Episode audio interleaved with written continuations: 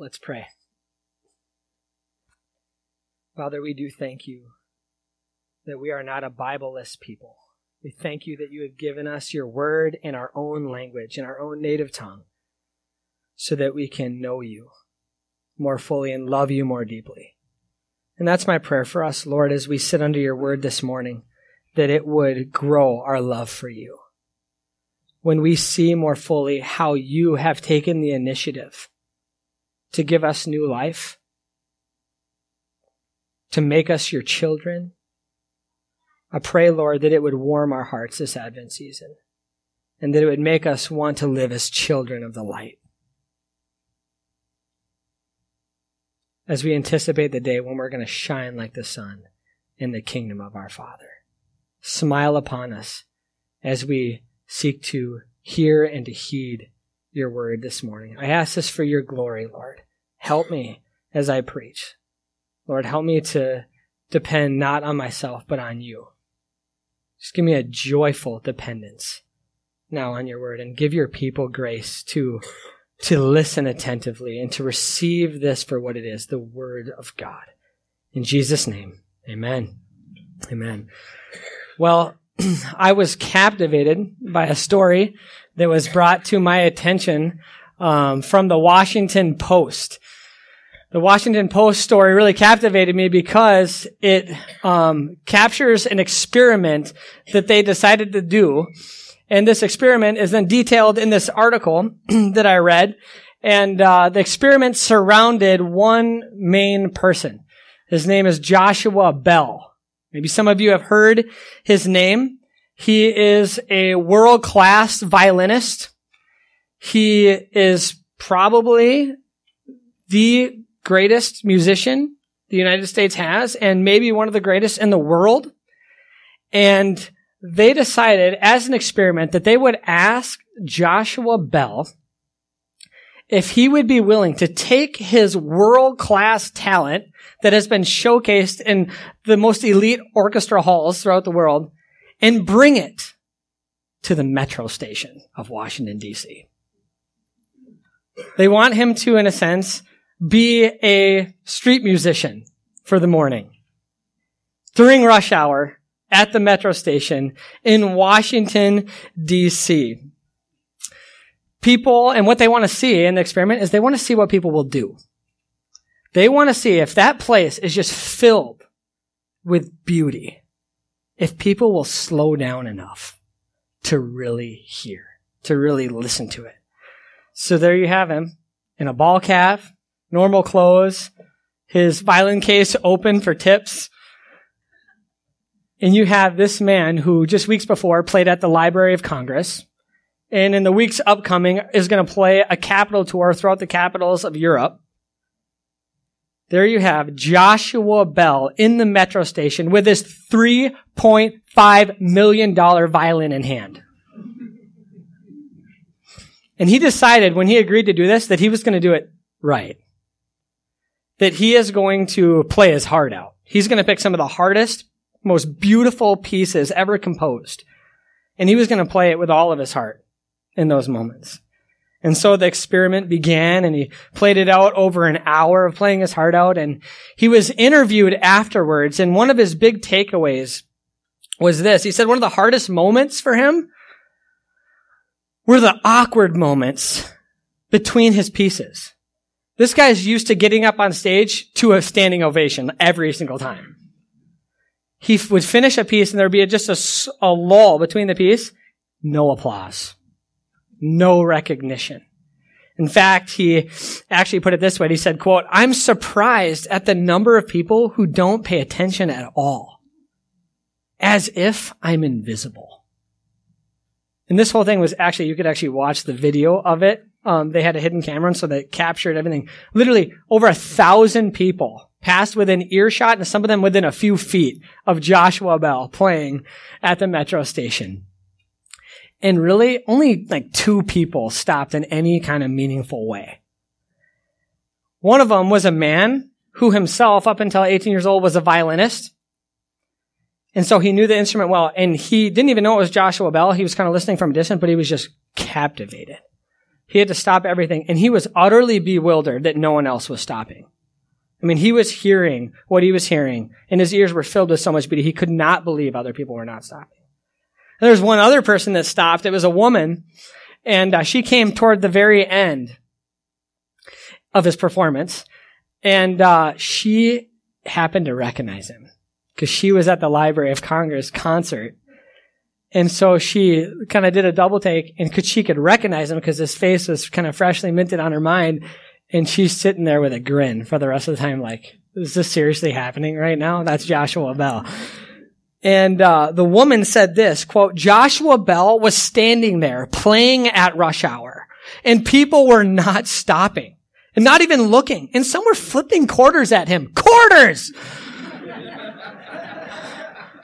I wouldn't do that to anybody. I was thinking, what kind of a city do I live in that this could happen? What kind of a city do I live in that this could happen? This is part of why this story captivated me is because that is a penetrating question. In fact, that question really resonates deeply in my heart, but I can't help but ask the question a little bit differently than she did. My question would go a little bit more like this. What kind of a world do we live in? That the eternally divine word of God, the one who made snails and stars, eyeballs and eardrums, coral reefs and vascular systems, sunsets and subatomic particles. What kind of a world do we live in that the one who made all things could come into his creation and be treated worse than Joshua Bell at the metro station? That's my question. Like the response to Joshua Bell, most treated Jesus like he was invisible. But some, a few, for some reason, couldn't help but stop and be drawn into the music. They can't help but be taken up with the beauty of Jesus, the light of the world. Now, these are wildly different responses, aren't they? That people can have to Jesus, just like they had to Joshua Bell. But when it comes to responding to Jesus, this is not an experiment. Okay, people could come and go and be like, oh, I miss Joshua Bell. You miss Jesus, you miss eternity, you miss heaven. This is not some experiment. We need to get to the bottom of this. Really, our text has a burning question in it. And the question could be stated negatively and positively. The burning question is this. Why do some reject the light? But then you can say it positively. Why do some receive the light? Why do some reject the light? Why do some re- receive the light? They're, they're deeper beneath the surface questions that I would like us to get to this morning. So when we think about this question, why do some reject the light? I want to set the table a little bit. We're looking at verses 9 through 11 first. And uh, there's a phrase I want us to latch onto right away. And the word, oh, sorry, uh, that's Christmas Eve. Sorry, I don't want to go there. Um, yeah, yeah, little sneak peek. The true light, which gives light to everyone, was coming into the world. That phrase was coming into the world. Here we're talking about the incarnation, right? We're talking about when Jesus took on human flesh, which is what this Advent season is all about. And it's going to be explicit in verse 14, which I was just teasing a moment ago. And the word became flesh and dwelt among us. We have seen his glory Right? So we're talking about Jesus coming, the true light coming into the world. The eternal God taking on human flesh. Now there's a simple observation I want to make in these verses, verses 9 through 11, because there's kind of a narrowing that happens as you go through the verse. It's kind of a broader statement that it gets really intentionally narrow. And as you kind of go through the verses, you kind of see, in some ways you could say, um, an increasingly dramatic kind of response. Now, here's the observation. We start in a more general way. Um, from the, we talk about the world, creation, we're talking about creation in general and people in general, you know. So look at verse 9. The true light, which gives light to everyone, was coming into the world, his creation. and specifically among the people in his creation. He was in the world and the world was made through him, yet the world did not know him. Now, I'm not sure what to marvel at more. The fact that God came into his creation or the fact that his creation didn't recognize God when he came. Something to marvel at. How could the world treat the light of the world like he's invisible? That's what we're being told in this text. He made the world, yet the world did not know him did not recognize him, did not see him for who he is. But it doesn't stop there. You kind of see this narrowing that happens in verse 11. He came to his own, and his own people did not receive him. So as he came to people in general, creation, into his creation and to people in general, but then more specifically, he came to his own people, that is the Israelites, the Jewish people. He came to his own people, and there's a particularly sad note struck here. It's grievous, their response. It says he came to his own and his own did not receive him. And the fact that they were his own people makes it all the worse. It's like these are his relatives. And it's like he spent years, as it were, sending pictures of himself. And each time he sent a picture, it, the resolution of it was clearer and clearer and clearer and clearer. And in case they weren't getting it and couldn't recognize him, he was sending letters along with the pictures. Right? The writings of the prophets explaining what he would be like and how they would recognize him, when he would come. And verses 9 through 11 are saying that people should have known better, especially his own people. That's the point of verses 9 through 11. How could his own people not recognize him when he came? How could his own people be so inhospitable when Jesus has traveled so far to care for them? Why didn't they receive him? Why did they reject him when he came? And this is where I want to get to the deeper question. Because all that we've said so far, we just kind of set the table say he came into his world, came into his creation, came among people in general, and he came to his own people in particular. If there's anybody that should recognize him, it's them. But by and large, they did not receive him. Instead, they rejected him. But I want to ask the deeper question, why? Why did they reject him? And here, I want to revisit for a moment that cave analogy I used last week. Do you remember that? that cave analogy, I just use, it's, it's kind of a silly illustration, but I think it makes the point, is that when we are born into this world, we're born into sin, and so it's like living in a cave world, right? Everything's underground, everything's in the darkness with this vast tunnel system, thick walls in these caves, right? We don't know anything different. That's where we live, and, and, uh, I made the point that Jesus came as the light of the world. He died on the cross. He rose from the dead. And the point of him doing that was to be able to, as it were, explode a hole into the wall of the cave so that these darkness dwellers, darkness dwellers like us, could come out. There's only one way out, but the way is lit up, right? People can come out of it. I want to come back to that analogy because I think it's really helpful here because when you're a darkness dweller, and I know what this was like to be one, darkness feels familiar. It feels comfortable. I mean, it's all you've ever known. Darkness is as natural as anything else when you grow up in a cave. And your eyes have always been accustomed to darkness. And so the most radical thing to be confronted with would be light, right? And so have that cave analogy in your mind as I read John chapter 3. And I want to go to this text because I think it will shine light on this question that we're wanting to ask this morning. I'm going to read John chapter 3, verses 19 and 20. And again, we're asking this question why do people reject the light?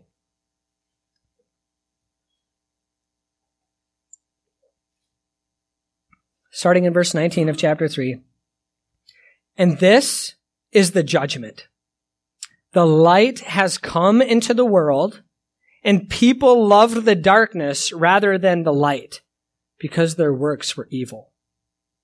For everyone who does wicked things hates the light and does not come to the light, lest his works should be exposed. So, why do people reject the light? A couple answers to that question would be this. People, by nature, prefer darkness, not light. Because people love their sin. That's why it talks about like works of evil. They love their sin, and so they prefer darkness. People, ironically enough, feel safe in darkness. It's true. People feel safe in darkness, not the light, because the light exposes the state of hearts. So light feels foreign and threatening to darkness dwellers. The light exposes what people really love. That's what it does. Light exposes people's true loves, the true affections of hearts. People put it this way. It's a little bit crass, but I think it makes the point, and I think it's very, very true. People don't want God to walk in on their love affair with sin. You want light to break in in that moment, in those moments. See, darkness allows people to feel like their sins are sufficiently covered. That's what darkness does. It provides a covering of sorts. It's a sense of security to people that have never known anything but darkness. now, they feel like sins are sufficiently covered up, but are they? I mean, think of Psalm 139 when it says, Darkness is as light to him. God can see through darkness. See, people don't come to the light because at bottom, they don't want to. They have a deeper love, a deeper bond with sin. Now, just to be really direct, okay? If you don't receive Jesus, it's because what is forbidden is more familiar to you. If you don't receive Jesus, it's because you want other things more than Jesus. That's just the fact of the reality. That's just the fact of the matter. That's true for every human being apart from Christ. That was so true for me before I came to know Christ. The reason why I didn't come to the light is because uh, what was forbidden was more familiar to me, and because um, I wanted other things. I loved other things more than I loved Jesus. Now, if you were to take that cave analogy, you could expand it a little bit. You could think about darkness dwellers, you know, in that realm of darkness as hoarders. Have you ever met a hoarder? Have you ever been into a hoarder's home? I don't really laugh about this because I feel like it's really tragic, actually. You try to love a hoarder and you're trying to help them get rid of stuff, and they're just like, no, no, I need that. I need that. And you're just watching their life get choked out around them in a way that's so visual. It's just painful to watch. It's just like they, they love their sin. They feel like they have to have it. They find a certain security. I can't part, no, I can't part with that. Like it could be a stack of old newspapers. No, no. And they just got, they ha- have to keep it, you know? And I think this is a fitting way to expand this analogy because really darkness dwellers, they don't want to, they don't want to part with their sin. And because their lives are so cluttered with the things that they really love, they can't even get out if they wanted to. Like even a lot of the cave paths are blocked because this whole thing is being filled up with more and more sin. And like the innkeeper, darkness dwellers say there's no room for the light. There's just no room. They can make plenty of room for sin, but can make no room for Jesus. So we ask the question, why do people reject the light? Simple answer is darkness dwellers love sin and favor darkness because it provides an ideal environment to keep living the way that they really want to live. Now, we could leave that point and go, ah, those darkness dwellers, those cave people, right? But I can't quite leave this point this quickly because I'm, I just feel like I felt a burden on my heart in preparing this text because the reality is, um, in the context that we live in, there's a lot of people that are actually darkness dwellers but don't realize it. There's a lot of, a lot, most people around here are darkness dwellers and they don't even know it. That burdens me tremendously. And I want it to burden you this morning, actually. I want us to actually think clearly and biblically about what we see because there's a lot more than meets the eyes. The thought that some of you in here could be actually darkness dwellers and not even know it is very painful to my heart. And I want to say some things here that I hope God will use. I pray that God will use to help every child of God here think more clearly, you know, about the nature of what it means to actually be in the light, to actually be saved. But also it might help someone here that has actually been in the darkness and still in the darkness, but thinks they're in the light to actually see for the first time that they're actually in the darkness and need to follow that path out of the cave. And so, um, these, this is what I want to say. Um, I want to point out and start by asking this question. How many unbelievers that you know consciously reject Jesus? Like if you were to ask them, do you believe in Jesus? What would they say? say, depending on where you live in the world, that question could be different. But I'm telling you in this context, unless I'm just in la la land, almost anybody you could talk to would say, oh yeah, yeah, I believe in Jesus. People are not consciously rejecting Jesus, right? Many are in the darkness, but think that they are in the light. If you ask them, have you received Jesus? Have you believed in Jesus? Their answer is, well, yes. Because in their minds, they're going, well, if I haven't rejected Jesus, then I must have accepted Jesus. Do you see the logic there? But that log, that's not biblical logic. Just because you haven't overtly rejected him with your life doesn't mean that you've received him in the biblical sense. This point is so important, and I'm afraid that many people are going to perish because they never grasp this at a heart level. That's why I'm taking the pains to press in on it a little bit. Uh, many people understand the basic truths of the Bible. Like, for example, Jesus died on the cross, that Jesus rose from the dead, that he came to save sinners. Right? And if you believe in him, you'll go to heaven. Those are really important Bible points, aren't they? A lot of people would say, um, one, they would understand those basic truths. Two, they would actually affirm them and they'd say, yes, I believe that. I believe that's true. I believe those facts are true. They would assent to those statements. The problem is that if that is all there is to one's faith, it's a counterfeit faith. In fact, I would take it one step further biblically and use the words of James chapter 219 paraphrasing and say, that's no more than a demon's faith. Because it says even the demons believe and shudder. In fact, sadly, I think the demons probably grasp it more than a lot of people who profess Christ. They believe that Jesus died. They believe he's the Holy One of God. They believe he rose from the dead. And they're spending their entire lives trying to make sure other people don't get that at a heart level. So even the demons understand basic truths of the gospel. Even the demons would affirm the truthfulness of those truths. But they don't love them. They don't love Jesus. They don't have a living faith, a heartfelt appreciation for who Jesus is. They don't trust him enough to follow him. Do you see the difference?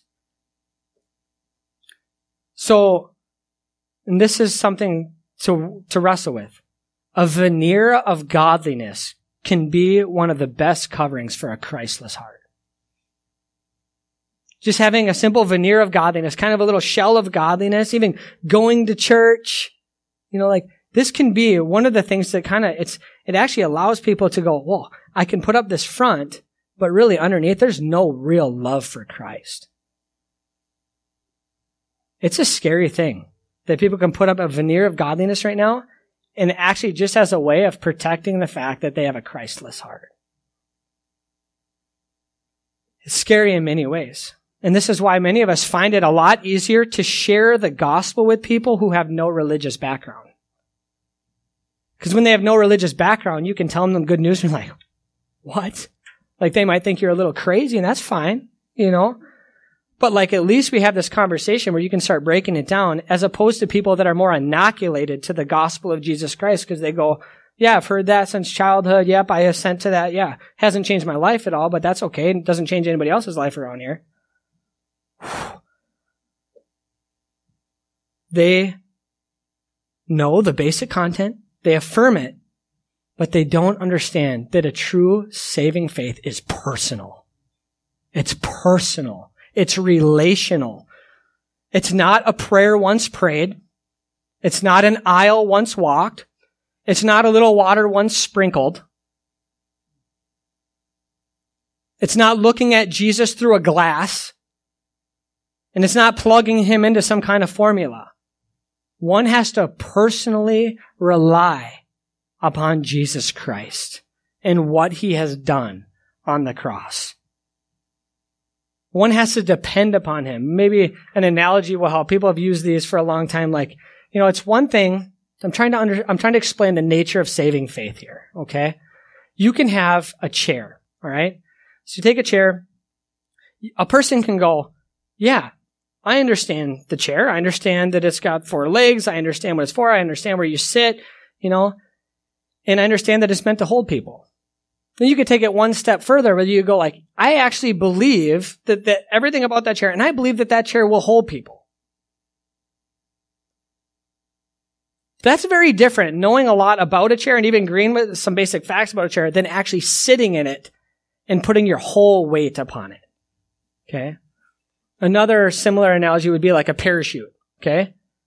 This plane is going to crash, right? The plane is going to crash. You could say, Oh, yeah, I understand the basics of a parachute, right? It's in the pack. It's all packed up right. You pull the cord. It expands. It, it catches some of the air and then it, it brings you slowly to the ground. That wasn't a very sophisticated description of that. But, uh, um, but they could even say like, yeah, and I believe, just given how parachutes work, that if you were to put that on, that it would hold you. You say, okay, that's great, but your plane is going to crash. And you can know a lot about parachutes. You can even think that it will hold you. But if you aren't willing to jump out of that plane and trust it, you don't really believe the parachute is going to hold you. There's a personal aspect of it, a, a, full reliance upon the Lord. And there are many people that are going to live their lives and die knowing a lot of facts about Jesus, even agreeing with those facts, but never putting their life in his care. And that's, that's one of my burdens this morning with this text is that you'd recognize like, wow, like try to understand, try to understand why people don't receive Jesus because you love your sin so much. You love darkness. It's more familiar. It's okay. We'll join the club. We were all there right? But the burden is, is to make sure that you're not actually still in the cave, right?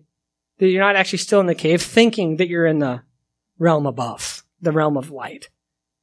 God is wanting to say to you this morning, and that might be you, and I just want to take time for you this morning. Like if you're there this morning and God is helping you see that you actually have a dead faith and not a living faith, I just want to invite you this morning to put your full trust in Jesus Christ. And tell you this morning that if your life does not change, if you don't actually want to obediently follow Jesus, you're not a Christian. It's not a true faith. I want you to know that this morning. I want you to know that before it's too late. And I want to say, put on the parachute. Put on the parachute. Put on the Lord Jesus Christ. Put your trust fully in Him. He will hold you. He will hold you. He will not fail you. And He says, if anyone comes to me, I will not cast him out. He will welcome you, even though you have rejected him. And there's a beautiful irony, I think, in a lot of ways in this passage. It says he comes to his own, and his own did not receive him. So they rejected him. And the most extreme form of that was them actually brutally beating and torturing Jesus Christ to death. But the irony is, is that most extreme form of rejection was the groundwork for God's plan for our acceptance. Like the way that God made to accept us was through the rejection of his son, Jesus Christ. So in one sense, it's terrible news. In another sense, it's glorious news. We have rejected him, but through his rejection, he's made a way to accept us. Receive that this morning. Come out of the cave if you haven't for real, because this is the time before it's too late. What a glorious time of year it would be to do it too. To recognize the light of the world for who he is. Lean in and listen to the music. There is a beauty in it if you will slow down. And this is a tender invitation from the Lord Jesus to come into the light. You don't need to reject the light anymore. So we've seen why people reject the light. Now I want to turn and ask, well, why do people receive the light? That's another deep question to ask and to get to the bottom of. And as we've seen, many reject the light. And it strikes me in light of last week's sermon when we were talking about uh, John the Baptist or John the Witness, you could say, coming to bear witness to the light. Um, could you find a more eloquent, you know, spokesman for the Lord Jesus, someone to introduce him to the world than, than John the Baptist? He was winsome in his witness and he was humble, right? He was not the light, but he bore witness to the light. He's kind of a pattern for all of us to follow in our witness to the world. But point here is to notice that no matter how winsome someone's witness is, no matter how humble someone's attitude is in bringing the good news about Jesus, some will still reject the message. It's just true.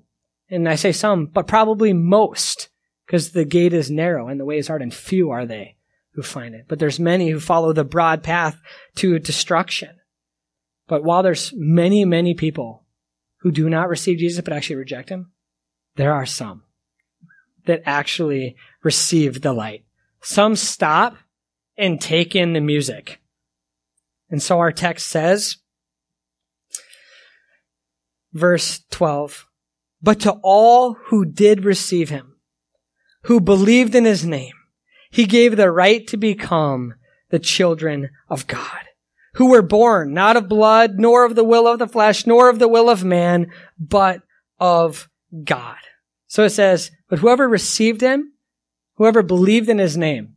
So these two words, receiving and believing, like two sides of the same coin. Receiving is believing, believing is receiving here in this context. We're talking about saving faith that's very personal because it says, all who did receive him, who believed in his name, in his name, in his person, trusted in his person, believed upon the Lord Jesus Christ. Again, just that personal saving faith. All who did truly receive him were saved, who believed in his name. Now notice the scope here too. All. All who received him. But to all who did receive him. This is for all kinds of different people right here. Like in that day, this would be an incredible thing to hear. In a day where it was been, it's been about the chosen people. And here it's being like, no, it's for Jew and Gentile. It's for all the peoples. It's for rich and it's for poor. It's for black. It's for white. Right? It's for the educated. It's for the uneducated. It's for every strata of society. It's for all people. This is a gospel that has massive scope. It's all who believe that may come. If you'll believe, you can come. I love how Colossians 1 verse 13 puts it. He has delivered us from the domain of darkness and transferred us into the kingdom of his beloved son. Those who receive Jesus receive a new status. Did you notice that in the text? They receive a new status as the children of God. Those who believe in his name, he gave the right to become the children of God. And there is an implication here, isn't it? Is that before they received this right, before he gave this them, they were not children of God. You ask the question, is everybody a child of God? Well, in the sense that you, God gave you life and in the sense that he generally provides you, but not in this deeper sense that's being described here. Not everybody is part of the family of God. This is not a default position. It's something that's granted. It's a right that is bestowed. It's a status that we get to have by faith in Jesus, as it says in Galatians 3:26, for in Christ Jesus you are all sons of God through faith. Through faith in him, we become sons of God. This is a new status as the children of God, and it's a gift. Just even slow down on the language there. But to all who did receive him, who believed in his name, he gave. So this is a gracious gift of God. And that he gives the right. It's a status that he bestows upon people. We're brought into the family circle. We're folded in to a group that we have never been part of before. This is precious news, isn't it? Not just that we would get rescued. It's not just like we walk out into the light and we're like, okay, now I'm in a unknown world by myself. Like, no, we walk out there and all of a sudden there's a family waiting there for you. And you get to walk into it and there's a seat at the table with your name on it. There's a room, uh, there's a bed, there's a fridge you have full access to. Like you can just come into it because you have a different status now. You're a child of God. You don't have to wake up saying, Oh, I think God cares for me in some generic way. Like, no, if you're his child, he cares for you in a very particular way every single day of your life and every minute of the day. He never takes his eye off of his children. This is so presaged to, in a moment, by faith, to, to go from being a nobody to being a somebody in God's eyes, to being valued, to being loved, to being welcomed. For some of us, this might feel a little more natural to receive those things. For Some of us, like, we just need to, like, hear this afresh. Like, think about that. When we have a new status, we have been welcomed by God. And He doesn't pull that welcome back. Like, every single day, just like my children who just feel free to come right into my presence, like, God is so welcoming to all of his children. He loves to gather his children. He loves to care for his children. He loves for them to feel loved and feel welcomed and feel cared for, to feel protected. This is the life we now get to live. And the same author that wrote this gospel wrote the letters, 1st, 2nd, 3rd John. In 1st John chapter 3, verse 1, he says, see what kind of love the Father has given us, that we should be called the children of God. And so we are. This is our new status now by faith in Jesus Christ. God wants us to see one thing more here. Before I show you it, I do want to say there's only one thing better than being a child of God. You think of it? It's kind of a trick question.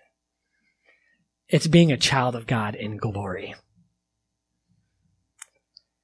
Because right now, we have a we have a sense of what it means to be the children of God. We can learn a lot about what it means, but the reality is there's always going to be some form even if our hearts are just really maturing in this age, there's always going to be a disconnect between the now and the not yet. What we are going to walk into in the age to come is going to blow our minds. We will shine like the sun in the kingdom of our fathers. There will not be a moment of doubt of God's care. There will be nothing to disrupt our endless confidence in our heavenly Father. For now, there's many minor interruptions, but that day is going to come to an end. There's only one thing better than being a child of God. It's being a child of God with a glorified body in the presence of our Savior. And that is coming very soon. Now, God wants us to see one thing more here. He wants us to see the deep reality that accounts for this change of status. He wants us to see how it is that we receive the light, how it is that we become Christians. He wants us to see why we stop and listen to the music. Because there's still a deeper question. This is like, yeah, why did this person receive the light and not that person? Is it because this person's smarter than that person? Why? What's the deeper reason or deeper reality underneath our receiving of the light? And the emphasis of this text falls not on our response to God, though it's real and it's important, like we do receive the light, But the emphasis of this text falls on what God has done in the hearts of men. Read verse 13. Right? We become the children of God who were born not of blood, not of the will of flesh, not of the will of man, but of God. We were born not in a natural way, but in a supernatural way. This is ultimately going to count for why some receive the light and some do not. We're born, and it says not of, and it gives three phrases here, right? So born not of the blood, not of blood, nor of the will of flesh, nor of the will of man, but of God. And as these phrases have always just jumbled in my mind, like, what does this even mean? These verses, or these, these phrases, not of blood, nor of the will of flesh, nor of the will of man. What, what do these phrases mean? Well, I think they're talking about, uh, the act of producing children. Um, and how it has everything to do with human participation right? So human participation, human desires, and uh, you can say human wills, right? A man and a woman are plenty involved in bringing a child into the world. I think there is just uh, kind of a veiled kind of modesty in this text with these phrases, but I think that's what's being described here. This procreation, how it happens, the human involvement. Humans are completely involved in that process. But the point is, is that what happened to you and the reason why you received the light has nothing to do with that. And it has, and it's actually very, very, very different than that. The human process of procreation, that is all marked with human involvement, but to be born of God speaks of a supernatural involvement. It wasn't ultimately you that brought it about. So a man and a woman, generally speaking, can make a baby through their own initiative and efforts, right? But to be born of God. God is saying here that the birth that he is speaking about in verse 13 is radically different than human birth. It has everything to do with God's participation, God's desire, and you could say, um, God's will. As it says in 1 Peter chapter 1 verse 8, Blessed be the God and Father of our Lord Jesus Christ, who has caused us, by according to his great mercy, has caused us to be born again to a living hope through the resurrection of Jesus Christ from the dead. In other words, this birth is God caused. This birth is something God does. God initiates. This is God's effort in bringing this about. To be born of God means to be born of the Spirit. Have you ever heard that saying?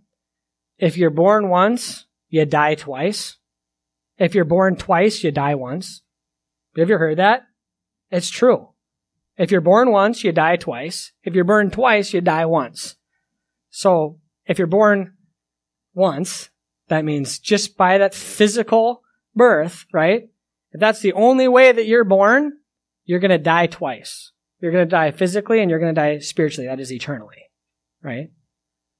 But if you're born twice, that is, if you're born physically, like all of us are, right, and born of God, born spiritually, born of the Spirit, then you're only going to die once.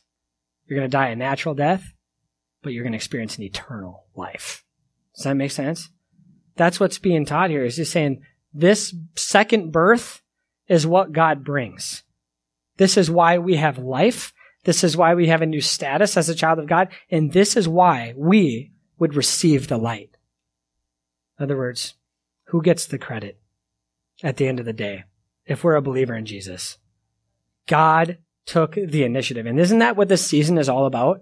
God taking the initiative and sending forth his son to a world living in darkness so that we would see a great light. And that's what's being said here is God is taking the initiative to do a supernatural work in the heart so that we would be his children, so that we would believe. John 3 verse 3 says, Jesus says, truly, truly, I say to you, unless one is born again, he cannot enter the kingdom of heaven. This birth must take place. So, what is, what is the new birth? What is this second birth? just in very simple terms, it is, it is when it, God cleanses and transforms, He provides a new heart and new life in the heart. You can put it this way. It's when God so transforms a heart that He makes room for Jesus.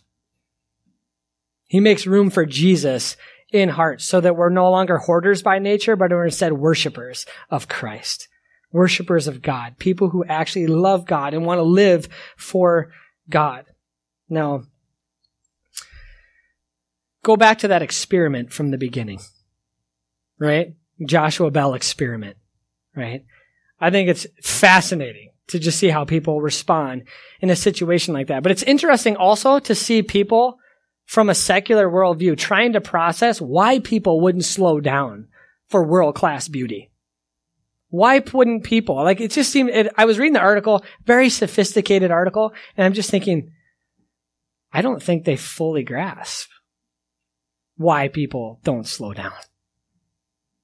Like the deeper reasons why.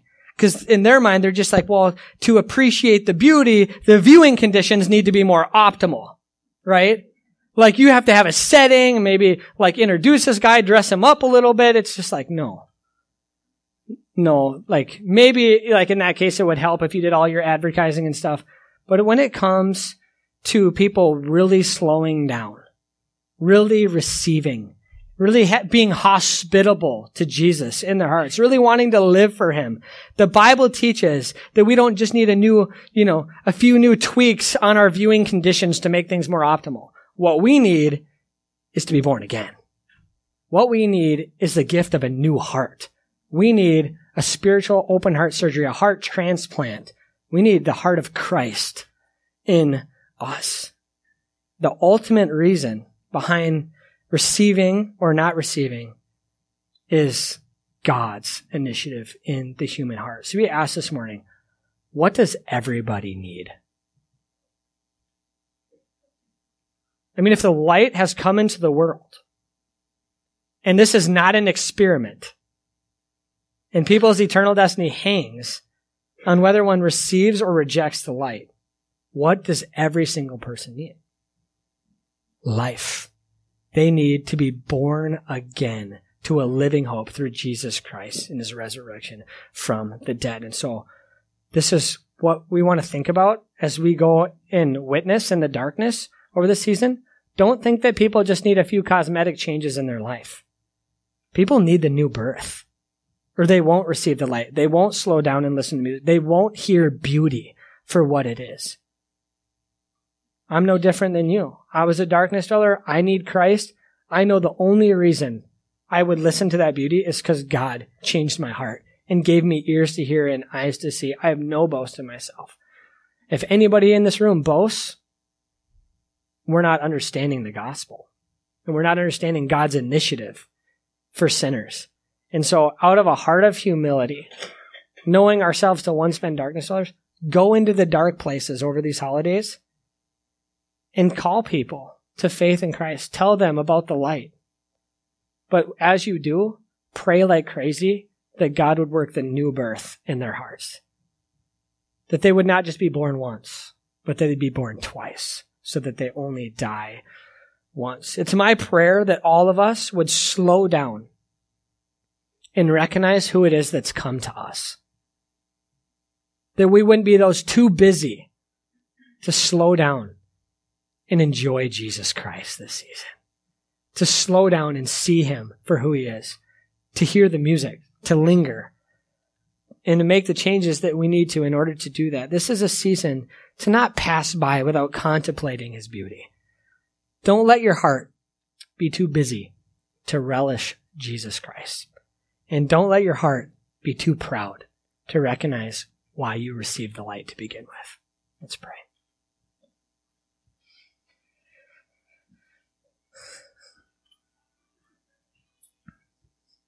Thank you for that. That really fires me up. Yeah.